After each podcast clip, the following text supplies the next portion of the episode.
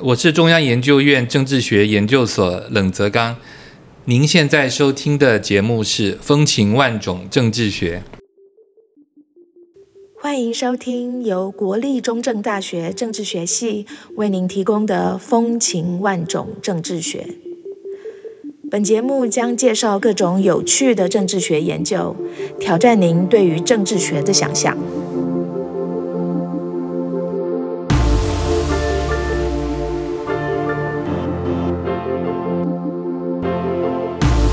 我是节目主持人李翠萍，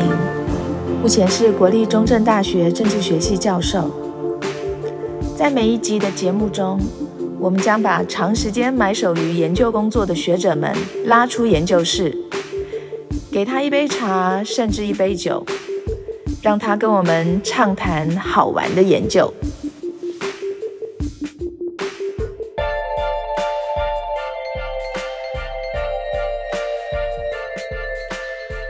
各位听众，大家好，我是主持人李翠萍。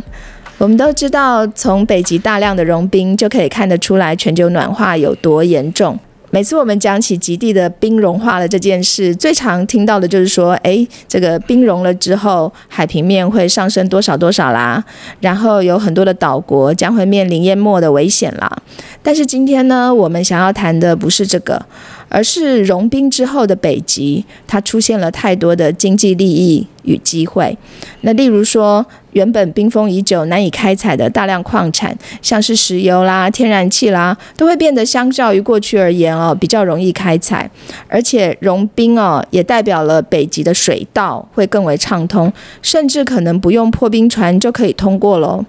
那这可以大量的缩减欧亚之间货船的航行里程跟时间，甚至可以节省到十几天哦。那在过去呢，北极的治理哦，本来是以几个国家之间的合作还有共识为基础，但是融冰之后，再加上现在的俄乌战争，北极的治理模式已经出现了变化。不但北欧国家改变了他们的极地政策，北极也成为美国、中国、俄罗斯的新的竞技场。在我们进入今天的主题之前呢，先介绍今天的特别来宾，也就是中央研究院政治学研究所冷泽刚老师。冷老师，要不要先跟我们的听众问声好？好，各位听众好啊、我是冷泽刚，我现在中央研究院政治学研究所担任研究员，同时也在政治大学政治系任教。那我这几年比较有兴趣的教学跟研究的题目，主要是环绕在全球化的议题，还有政治经济学等的议题。嗯哼，嗯哼谢。谢。好，那没有别的了。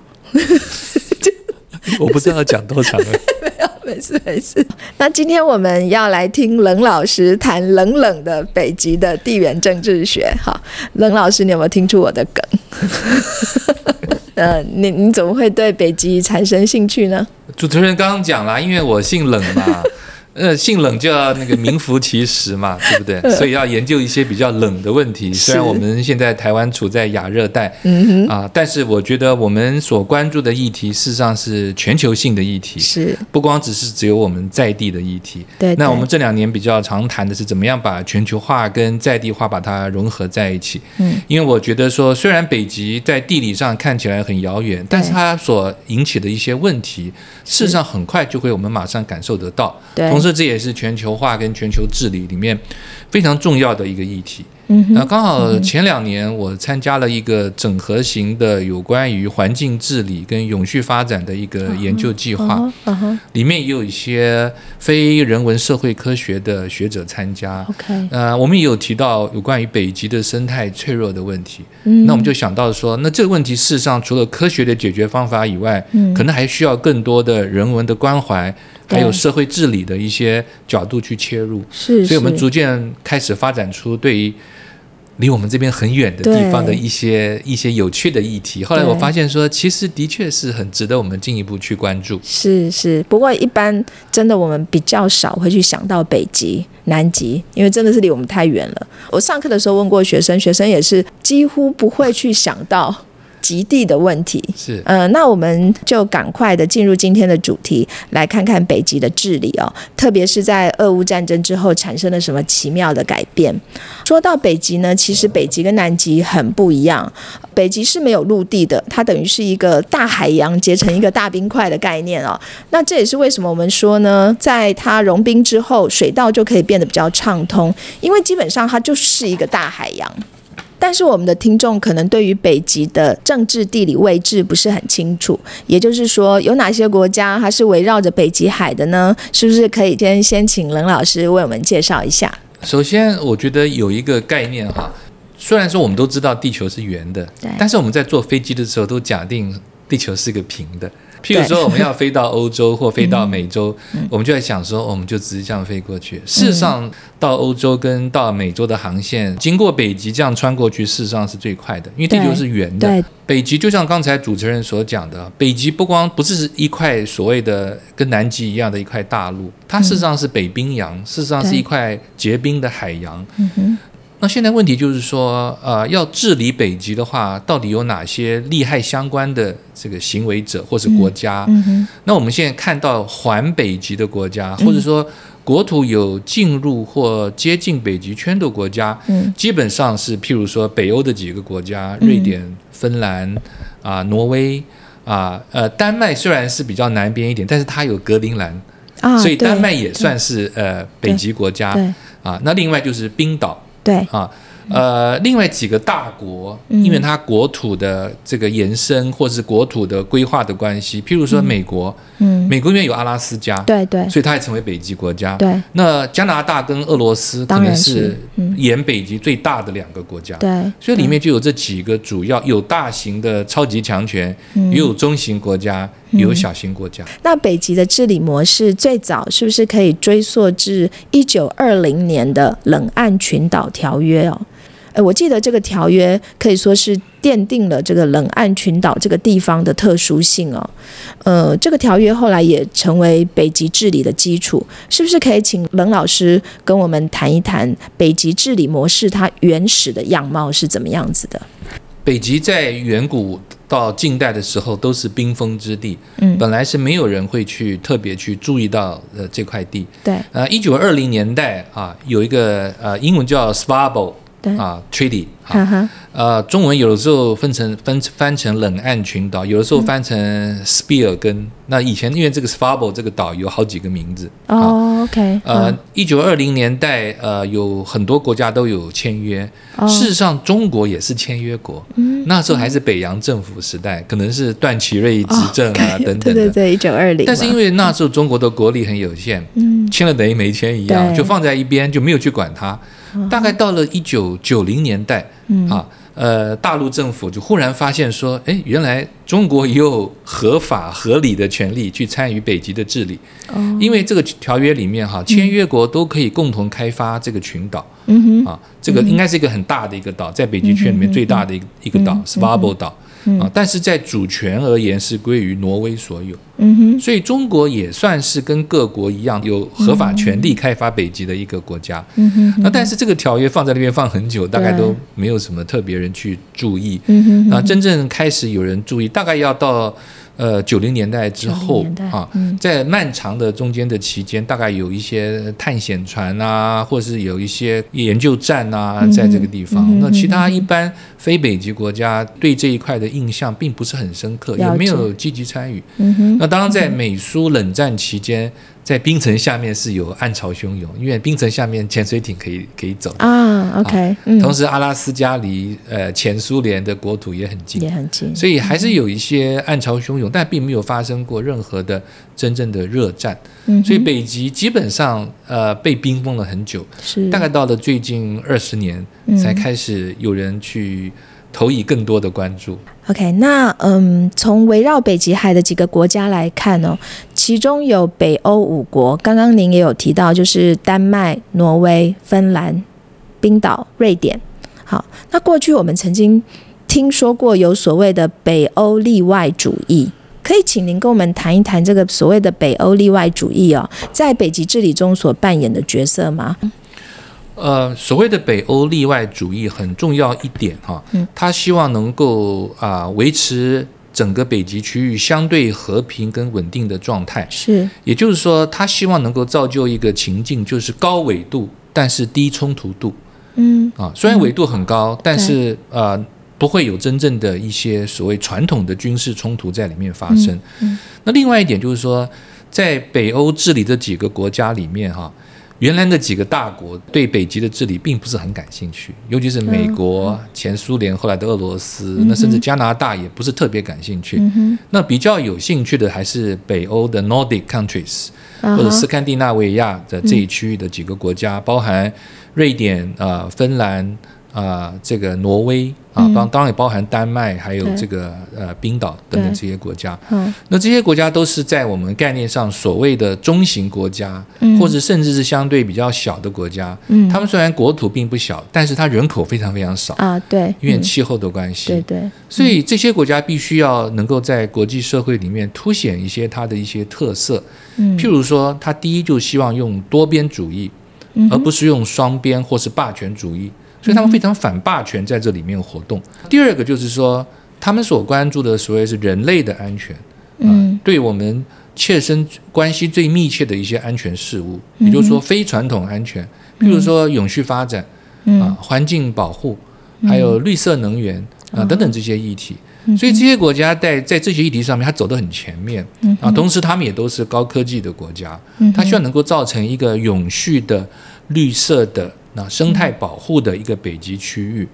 那另外一点就是所谓的例外主义，就希望说原来传统的安全的事物，嗯，不要无止境的被投入在这个里面。虽然在冷战期间，美苏不是没有部署军事的一些一些设施在里面，但对基本上相安无事。那事实上，在后冷战期间也很长一段时间里面。有关于把安全问题排除在北极治理，那这个是一个共识。嗯在北欧各国的一个共识。有关于北极理事会，他们在九零年代、两千年之后开始比较正常运作之后，嗯它基本上都希望能够达成以共识来解决北极的问题，嗯同时把军事跟传统安全的问题能够排除在外面。嗯因为呃，整个欧洲国家整个布局里面有，譬如说北约、NATO 嗯哼，啊，那另外在经济上也有这个欧盟。对，但是北欧这几个国家很有趣，嗯不是每个国家都加入欧盟，对，加入之啊后哈也不见得会用欧元，嗯他就想跟你有点不太一样。对，但现在比较哦有一点啊、呃慢慢趋同的一个议题就是北约，嗯哼因为原来在环北极国家里面，譬如说除了俄罗斯以外，嗯呃，芬兰跟瑞典并不是北约国家，但是俄乌战争之后，他们两对个对国家就变成北约国家，对，所以现在形成一个态势，就是整个北欧都是北约国家。嗯哼啊，所以这个呃，北极的治理现在也正在一个转类点转型之中。他们所谓的例外主义，是不是真的能够自外于整个全球的布局跟冲突之外？嗯哼。的确是一个值得我们进一步去关注的一个问题。是是，因为在国际关系里面，常常会听到多边主义跟双边主义，嗯是不是可以跟我们听众稍微用最简单的方式解释一下所谓多边主义，然后双边主义是什么？因为多边主义可能会有两个面向，第一嗯个就是由大国所设立出来的一个制度性的安排，让大家嗯哼都在大国主导的秩序里面好能够运作。啊，那另外一种多边主义，往往是由中型国家甚至小型国家嗯所促成的一种多边协商的机制。哦这种多边协商机制，因为没有大国的霸凌或者对大国的参与嗯，所以使得大家的共识比较相对容易能够达成。那北欧国家是希望用多边主义能够排除大国主宰国际社会秩序或是国际社会的权力分布的一个呃非嗯常主要的一个考量。那这样子的话，双边主义的话，就是双边主义事实上，呃，有的时候大国占一些便宜。哦那大国最喜欢做的事情就是分而治之，就你们小国不要结合成一起来对抗我，嗯啊哈我一个一个跟你们解决，哦那个意这样思嗯比较容易。那当然，双边的话，呃，两个中型国家，两个小型国家也可也以可以有双双边边关系。嗯但这个区域哈，虽然我们刚刚讲说，好像大家都想要多边主义，但并不代表他们没有历史恩怨。但是他们的北欧的例外主义有一个原则，就是说先把以前的历史恩怨先摆在一一边啊啊。那我们先往前看啊，啊不要老是把以前的事情把它拿出来。在俄罗斯入侵乌克兰之后，北欧各国面对这个整个安全形势的改变哦，他们的对外政策是不是已经有进一步的调整？俄乌战争的确是一个非常重大的一个变局，就北欧而言，嗯嗯就是从我自己关注这个议题，大概呃六七年前开始，嗯那时候我们觉得说未来一切很美好，嗯哼，那时候没有想到俄罗斯会、对啊，会做这种事情，嗯因为呃我们刚刚讲北极理事会，其实俄罗斯是最重要的国家之一，嗯因为我们看整个北极区域，俄罗斯的领海跟领土的临近区是最大的。对啊，所以俄海罗岸斯线好长啊，对，俄罗斯对啊基本上就是地主国啊。对对啊嗯那么在在沿着加拿大那个区域啊，因为它的地形很破碎对，啊，嗯所以我们刚刚讲的这个北方航道，嗯事实上能够融冰的这一部分是沿着俄罗斯沿岸融冰。嗯比如说东北航道，因为北方有分东北航道、西北航道跟中央航道，嗯哼那沿着俄罗斯沿岸的叫东北航道，嗯，而融冰刚好是逐渐沿着这边俄罗斯这边沿。哦嗯所以俄罗斯就掌控很多很多权利，同时它也是北极理事会的重要参与国。是在俄乌战争之前，其实俄罗斯基本上是有积极贡献的。它对于规则制定、对于共识的形成、嗯哼对于北方航道的可能的拓展，它事实上都有一些正面的贡献。嗯哼嗯但是，一旦打仗之后，一切都改变 了。是尤其是安全议题，我们刚嗯才讲的，就是有关于北欧的例外主义，对嗯希望能够把安全问题排除。我们专门来讲究人类的安全，对但是现在就没有办法，嗯因为就各位看，假如各位看这个地理位置而言嗯哈，哼是俄罗斯的领土事实上就在旁边，哎对，它的北嗯哼方舰队的这个这个总部嗯就在挪威旁边，嗯所以假如说一旦有问题的话，呀这是非常非常危险的一件对事情。嗯哼那更不用讲芬兰，芬兰跟俄罗斯是有接壤的、对对，啊。那芬兰跟俄罗斯的关系有，我们可以花以后更长的时间来讲、嗯嗯嗯啊。那芬兰对于俄罗斯基本上是保持的部分合作、部分抗拒，但是也不特别去得罪俄罗斯。嗯但是俄罗斯的安全问题在俄乌战争被凸显之后，芬兰也必须被迫去改变它的一些政策。对，那再一点就是啊，北约。嗯哼啊，北约本来在整个北极区域实力的地方并不多，啊啊对，但是现在俄乌战争一起来，北北约就一定要进来。嗯那北约背后当然就是美国嗯哼啊。本来北欧各国对于美国把军事设施、把安全的一些议题引进北极，对这个事情它是有点抗拒的，嗯哼但现在没有办法对嗯啊，因为俄罗斯就在你家门旁边。对啊，所以各位可以看，呃，这个过去两年他们有一些演习，嗯共同的演习，嗯啊，那事实上它的针对点就很简单，它不会针对别人，是它就针当对然俄罗斯嗯哼因为在历史上俄罗斯也入侵过芬兰，只是说在二战之后那么漫长的七八十年的日子里面，嗯大家基本上我们还是可以共存，但是现在是不是还可以进一步的共存，嗯就成为一个很大的变数。当然这也影响到，譬如说我们刚刚所讲的北极理事会，嗯哼那北极理事会以后怎么办？那你俄罗斯在里面，你要不要让他参加？是老大哥哎所以呃，过去三年俄罗斯刚好是北极理事会的轮值主席国，所以从俄乌战争之后啊，哦有大家开都会吗 大家的决议就是冻结啊一切的活动，啊一直到今年五月刚刚才轮由挪威做主席国嗯，但是没有俄罗斯参加的北极理事会就不叫北极理对事，啊现在换了俄罗斯不做主席了，也可以恢复开会了。对那美国以前对这个北极理事会没有太大兴趣的，嗯哼他现在变得也非常有兴趣嗯哼啊，甚至要非常积极的参与。是啊是那另外一点就是北极，除了我们刚刚讲的这个环北极国家以外，嗯那其他非北极地区域的国家是不是也有有兴趣？嗯事实上，二零一三年北极理事会通过了很重要的一个决定，嗯就是接纳不少观察员、观察员的国家。嗯那观察员那就包含最主要中国、中国日本、嗯韩国嗯啊、哼新加坡。嗯哼这些都不是环北极的国对对家，但是这些国家都体认到说，北极以后一定太是成为一重要了个大家共同嗯要关注的一个重点。对啊嗯哼那事实上说这些国家远也没有真的很远，嗯因为最主要是我们刚刚讲的北极航道的开通之后、嗯哼啊，假如从譬如说从釜山港嗯啊，或是从青岛嗯啊，或是从横滨嗯，透过北方航道到欧洲，事实上是可以省三分之一嗯哼的时间。对，然后，假如各位还记得前几年不是我们的长荣把那个苏伊士运河啊，堵对啊，住对了？啊，对啊，那时候俄罗斯就在嗯开始跟 大家讲，你看，你看还这个，你们走苏伊士运河就碰到这种事就是情麻烦了，那你们为什么不走北方航道？嗯哼当北方航道有它很多问题，呃，假如当你纯粹就电脑模拟去推演的话，嗯，它似乎二十年之后几乎没有救冰，兵，嗯但是问题是它不是真的百分之百没有冰，它可能会有很多浮冰，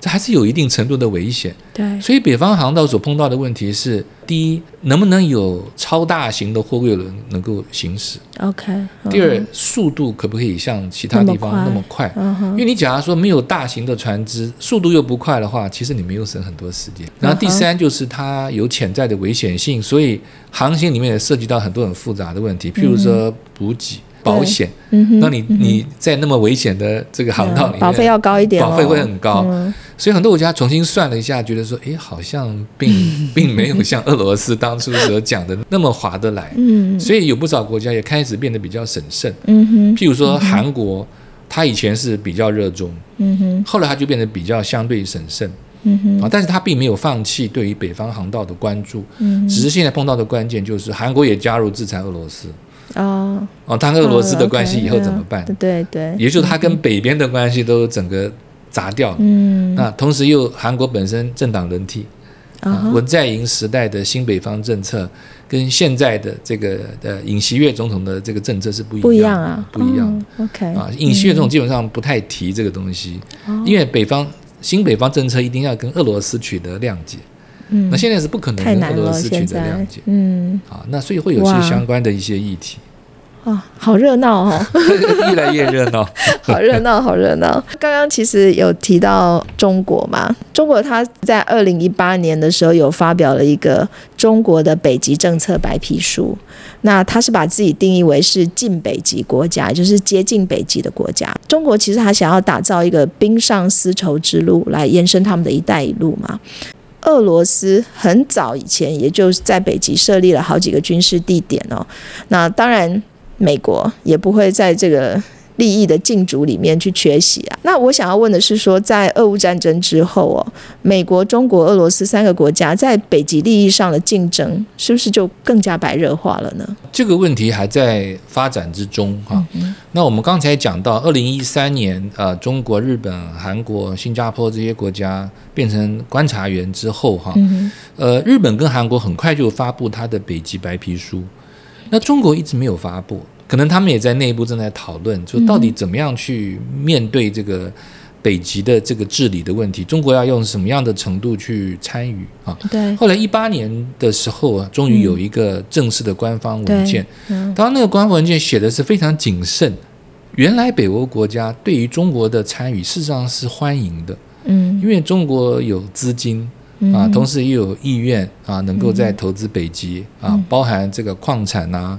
还有部分港口的开发啊是等等的哈。嗯是，过去几年，我们最近重新看了一下，嗯中国本来跟北欧很多国家签的一些开发的一些协定，后来都没有执行、哦，是这样啊都没有执都没有执行啊，因为碰到很多有些是地方的阻挠，哦，有些是他们的中央政府介入。呃，这些北极相关的国家对中国本来就稍微有点疑虑，因为大家觉得说这个好像是跟中国“一带一路”要配嗯合，所以现在也不少在不少人在讨论说，哎，那这样子，那是不是跟日本、韩国加紧关系？哦所以日本、韩国，尤其是以韩国，嗯哼我觉得它是非常积极的。嗯哼日本在北极的经营其实很早，大概嗯三十多年前，甚至更早的时候，他就在做科学研科学究。研究因为的日本当然是南极研究更多，是那北极研究事实上呃日本起步的很早。嗯哼那南呃这个南韩是它有很多战略的考量，对于开嗯发北极跟整个中国东北还有西伯利亚还有、哇嗯呃相关的一些它的规划，在文在寅政府时代。非常伟大的规划，哦但是看起来实施的机会现在不是很大，嗯哼包含它整个东北亚铁路网，哇它要弄个铁路网， OK 因为这个北极航道的问题，还跟中国的中欧班列，还有跟俄罗斯的西伯利亚铁路网啊、嗯啊还有相关。目前没看没到看它到嗯有什么新的说法，当然是因为第一就是。他现在跟美国的同盟加强了，呀，俄乌战争嗯啊，他跟中国的关系也不好，是是，那他跟北韩的关系基本上是还是 僵掉了是是好，啊。因嗯为假如说韩国想利用北极航道来开发整个东北亚的铁路网的话，你不可能绕过北韩，嗯哼，所以必须要在跟北韩跟中国关系都非常稳定的前提之下，他才可能去实现他的整个大的规划。嗯但现在看起来，南韩的部分规划是停在那个地方，嗯但是它的呃呃这个商社，它的大的这个企业集团，它还是有它的规划。嗯哼，譬如说到挪威啊好，去帮他们去开新的公路，还哦有开隧道。啊好好，像因为韩国这个海外的有关于基础建设也是也非是常蛮厉强害的，嗯，所以从北欧国家来看说，与其让中国来，假如还韩不国也如愿意来，啊那也蛮不错的。也蛮嗯不所以他们现在是有这么一个想法，当然这些都还在呃发展之中。这个关系好复杂啊，对，真因为的我是觉得南韩事实上是还蛮颇为积极，因为他原来他的打打的主意是要帮俄罗斯造很多很多的天然气 LNG 的这个货柜船，哦，它的造船业哇，他们造船业有这么厉害啊，也蛮厉害的。因为俄罗斯它在北极要开发天然气嗯啊，有个叫叫亚莫的半岛开发天然气，嗯哼，它开发天然气之后需要很多那个天然气 LNG 的这个货柜嗯船，但俄罗斯没有那么多船，它就跟韩国合作，所以韩国接了很多订单。哦嗯现在好像都停住了，但是也不是百分之百没有希望，因为俄罗斯现在在这个北极地区的油还有天然气出口量，甚至比俄乌战争之前还高，因为它卖给中国跟印度，哦哦哦，哎，好，好像有看到这个新闻，对对对，所以说它其实嗯还是需要船的，所以漏洞很多 是啊。但是俄罗斯绝对不会放弃这么重要的这个天然气啊、嗯呃石油啊，还有矿产。那事实上，俄罗斯跟中国也未必是很和谐啊。嗯俄罗斯就是这个气短，拿人的手短，对嗯啊资金缺乏嘛，对，它没有资金，它那么漫长的北方航道，嗯它需要很多很多港口的新的对建设对，还有整个西伯利亚的远东地区建设。嗯没有中国的资金的话，它事实上也办不了太多事情。是，但是它又不太愿意让中国当然来主当宰然这个区域，嗯哼哼所以俄罗斯跟中国啊，我觉得是他们是还是有一点战略互疑，是但是有的时候不得不呃要在一起还一起是做策点略事情性。伙伴，对，所以这个是不确定的策策略性伙伴关系哈、嗯哼哼但是假如没有中国的话，俄罗斯呃在北极也施展不开来。呀嗯那反之亦然、没有俄罗斯的协助或同意的话，那中国也中国不也太进不太去可能了在这个地方做什么事情。嗯哼那很显然的，从刚呃冷老师的描述里面，我们可以看到说，自从俄罗斯入侵乌克兰以后，那欧洲国家跟俄罗斯之间的关系就是快速的恶化嘛。呃，那以后北极地区的治理是不是变得更加困难了？尤其是北极的理事会，其实不具有法律拘束力，只是基于一个共识所形成的国际组织。那所以以后的北极治理应该就是更困难了吧？未来的治理哈，其实有很多种可能性。嗯，应该是去年吧。嗯，呃，美国曾经有丢出一个想法，嗯说我们是不是要另外成立一个组织哦，啊？就是不要让俄罗斯参加啊哈啊，啊。但是后来这个想法并没有被接受嗯。啊，因为我想北呃环北极国家还是觉得说这个北极理事会是有它的功能。是，但是就诚如主持人您刚刚所讲的，北极理事会它只是有一种共识形成的一个功能或者平台。对对对，它本身不能造法，嗯哼也不能有效的去执行，它最主要是一个共识形成的一个一个平台啊。嗯哼所以北极理事会是在环北极地区形成一些共识，但是真正的执行可能还是在联合国的架构，嗯或是其他的多边架构里面，是真正来把法律能够执行嗯啊。譬如说啊，防止碰撞的一些原则，那这些可能都是在联合国的呃国际法的架构里面来制定的。嗯哼，啊，所以呃，北极理事会，我我个人觉得说还是会持续。是，那跟未来跟俄罗斯的话，它会在某些议题上，譬如说我们刚刚讲环境保护，我相信他们还是嗯还是得合作嘛还是可以有对话的一个平台跟空间，嗯哼，甚至我觉得现在西方跟俄罗斯的关系那么僵。嗯有可能北极理事会是变成唯一可以沟通的啊，一个、，一个平台，嗯譬如说啊、呃我们刚刚讲那个 Spabo、嗯那么大的一个岛、啊，那各国在那边都有一些设施，对对，嗯那我最近看到的一些呃消息，就是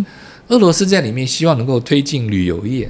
哦这很有趣。在冷岸群岛推旅游业、啊，对对嗯对对。但是现在那个 s p a b o 的话，现在的问题是，世界各国也在里面会有一些卫星啊、雷达啊哦除了研究中心以外哦，或多或少掺进了一些军事安全的这个感觉上会变比较复杂。嗯啊，我不太觉得说他们打算全面跟俄罗斯翻脸，嗯，因为这是不可想象的问题。对啊任何事情，譬如说俄罗斯的天然气的基地发嗯生爆炸或者问题，或者海上需要救难，你要不要跟俄罗对斯啊合对作？啊是啊，或是呃俄罗斯的船游漏出来，一定要去救啊， 对一定要去解决这个 对啊问题。嗯所以呃，他既然是一个那么重要的这个利害关系者，最后他一定会进入到这个平台。是所以从乐观点的角度来看，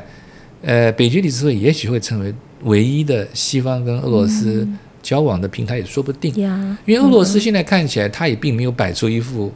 好像我真的要跟你对干的嗯这个态度在里面。嗯嗯，嗯至少就是在俄罗斯做主席的最后一年里面，各国冻结了北极理事会的活动，俄罗斯也没有也没有怎说什样么，嘛就这样冻结你就冻结嘛。嗯嗯嗯那我们到时候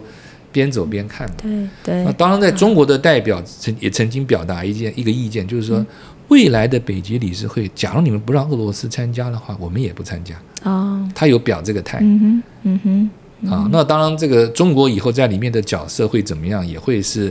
一个很重要的一些议题。作为一个观察员，嗯，它里面能够发挥什么样的角 色？哇，啊这很有趣。就中国的资金是大家都很需要的，但是大家又很担心他扮演太啊太重要的角色，但是有他又担心，没他又不行哈。这这是就是事实上也是他们的两两难呐、嗯就是说，呃，北欧其实他对人权是非常关注的，嗯他觉得民主价值他一定要坚持的，嗯嗯他也不希望说因为这个钱或者经济因素是而牺是牲掉他的这些基本基价本值的啊一些价值。嗯哼哼。最后，我想要问的是说，当您完成了这么多的这方面的研究哦，打从心里有什么特别的想法或是感觉吗？这个研究其实也刚起头啦，哈、嗯其实我觉得说这个研究必须要多学科整合，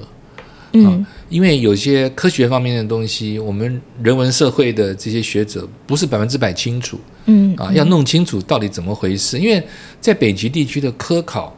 它主最主要是科学家在做，嗯呃，比较少那个社会科学家嗯在这个区域里面。嗯哼那我们台湾去的更少。那我知道更早的时候，海洋大学有跟有跟中国的科考船去，但是它是个别的学生去。哦那我们台湾在呃，在目前为止，我都还没有看到呃有足足够的关注。事实上哈，其实我不知道大家有没有注意到，去年美国国会不是通过很多有台的法案吗？嗯其中有一条是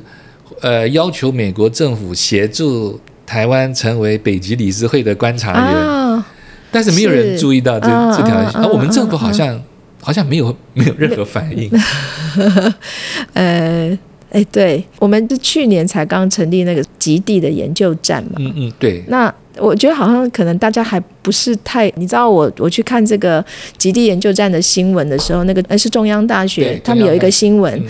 点击率没有很高哎、对啊，就是我觉得哇，其实这是件大事，可是没有太多人关注到这个问题。因为像亚洲各国投入这个极地研究已经很久了，嗯，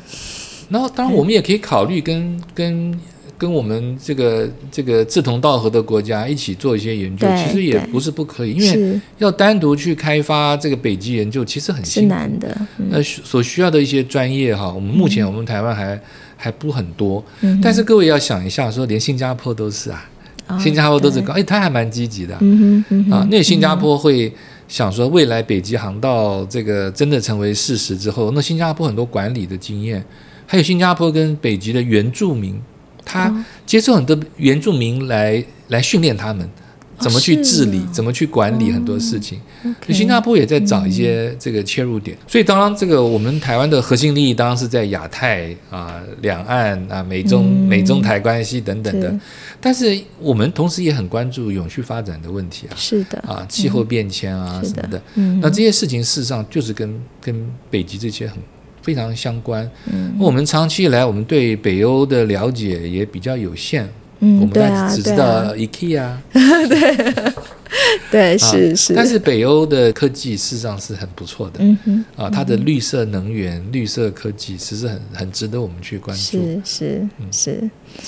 好，今天是非常谢谢冷老师哦，跟我们谈这么有趣的研究主题。呃，虽然我们可能会觉得说北极离台湾很远，但事实上，就像我们刚刚有提到的，去年就是二零二二年的六月份，有第一座的台湾极地研究站已经在北极的冷岸群岛正式成立了哦。那这个是我们的教育部、还有海洋委员会、还有外交部以及国科会，就是当时的科技部哦，他们的支持之下，然后由国立中央大学、国家海洋研究院，还有波兰的哥白尼大学共同合作的第一座台湾的极地研究站。哈，那过过去台湾的学者在北极进行研究的时候都要寄人篱下，那现在台湾的科研人员就有了自己的研究站，这可以说是意义非凡。可是我刚刚就说，好像那个相关的新闻我们不是太熟悉这样子，所以事实上，台湾跟北极之间已经不再那么遥远了。那我们也不要再认为说台湾跟北极没有什么关系了哈。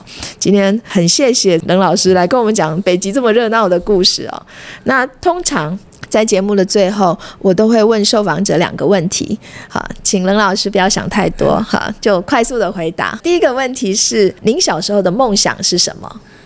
我小时候的梦想就跟很多小男生一样要做科学家，啊、所以后来我没有成为科学家，很可嗯惜。哼，那我的第二个问题是，如果可以让您回到小时候，你会想要对小时候的自己说什么？对小时候的自己说什么？嗯呃，多研究一点科学 吧，不要放弃你当初做科学家的梦想。 是是，哎、其实像您现在在研究北极，呃，多多少少也是得去碰触很多在北极做的一些科学研究的内容嘛。对对，不对，现在呃学问都是呃跨学科对整合的啊，对啊，啊，那现在事实上整个趋势是我们人文社会的要知道更多自然科学的，嗯那自然科学的会发现说很多事情怎么用科学解决不了，